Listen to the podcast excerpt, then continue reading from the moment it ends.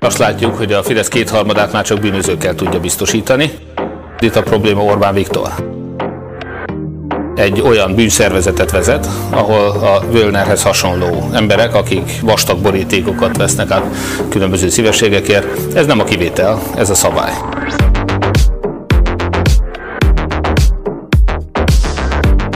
Nagyon jó hírek vannak. Tegnap a pártelnökén azért sikerült egy olyan széleskörű kompromisszumot és konszenzus kialakítani, ami várakozáson felül volt. Hello, szia, szia. parancsolj! Köszönöm szépen! Hello! Ciao! Na, szia! Szia! Szia! Szia! Lemondott az államtitkári posztról Völner Pál, de a képviselőként még maradt. Most azt szorgalmazzák, hogy a mentelmi bizottság az üljön össze, mert ugye a mentelmi jogról minél hamarabb, hogyha lemond, akkor lehet, vagy, vagy már nem lesz mentelmi joga, akkor lehet elindítani az eljárás. Mit gondol ön a kialakult helyzetről? Hát először is azt látjuk, hogy a Fidesz kétharmadát már csak bűnözőkkel tudja biztosítani. Ugye Boldog Istvántól Simonkán keresztül Völnerig többen is vannak, akik még mindig szavaznak a parlamentben. Azt is tudjuk, hogy lemondani nem fognak, nekünk kell őket leváltani.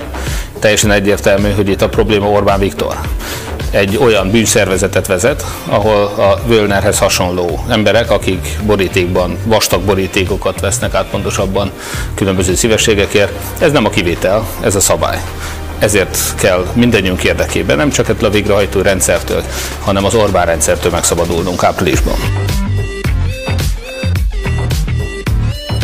Felmerül a, a miniszterelnök érintettsége, vagy valamilyen kapcsolata a Völner ügyben? Hát több szempontból is felmerül. Először is minden olyan működés, amin azt látjuk, hogy a döntéseket elsősorban a meggazdagodás vágya vezérli, az mégiscsak Orbán Viktorra vezethető vissza.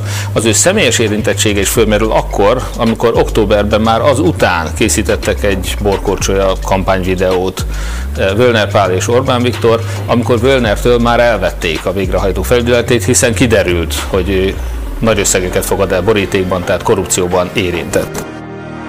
vagyunk a szeret. Orbán ennek a tudatában szerepelt egy kampányvideóba Völnerrel, ami azt jelenti, hogy ő már csak nem is szégyelli, hogy valójában nem egy politikai pártnak, hanem egy bűnszervezetnek a vezetője. Ne figyeljenek oda arra, amit mondok.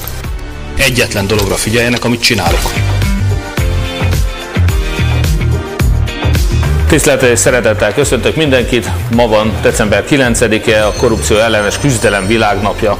Rendkívül fontos számunkra a korrupció ellenesség, és látszik, hogy az Orbán kormány igazi probléma, egy gyökér probléma az, hogy minden döntésüket a lopás határozza meg.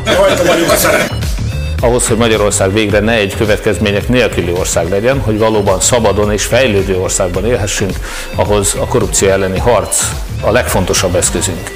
Úgyhogy kérem önöket, hogy támogassák az Orbán Viktor kormány leváltása utáni új korrupcióellenes kormánynak a sikerét a választásokon.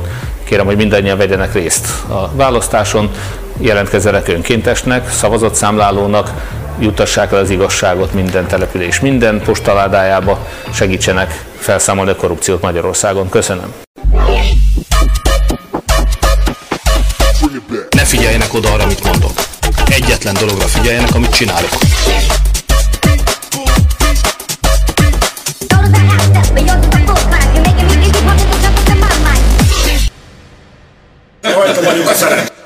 A mi küzdelmünk egy békés küzdelem. Mi egy szeretett országért küzdünk. Ahogy a sötétséget nem lehet legyőzni sötétséggel, csak világossággal. Ugyanúgy a gyűlöletet sem lehet legyőzni gyűlölettel, csak szeretettel. Következő hat hónapban tehát minden magyar emberre szükség van. Lehet kék szalagot hordani, és nagyon nagy örömmel látom, hogy nagyon sok útokon kim van már a kék szalag, az elszámoltatás és korrupció mentesség, korrupció ellenesség kék szalagja.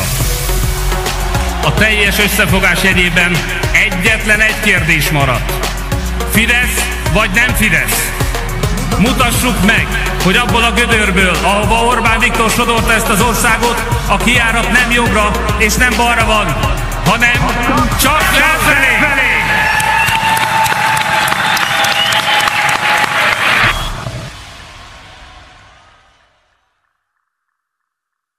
Ez akkor a botrány olyan rossz időben, hogy Én azt gondolom, hogy ez a része nem szándékos.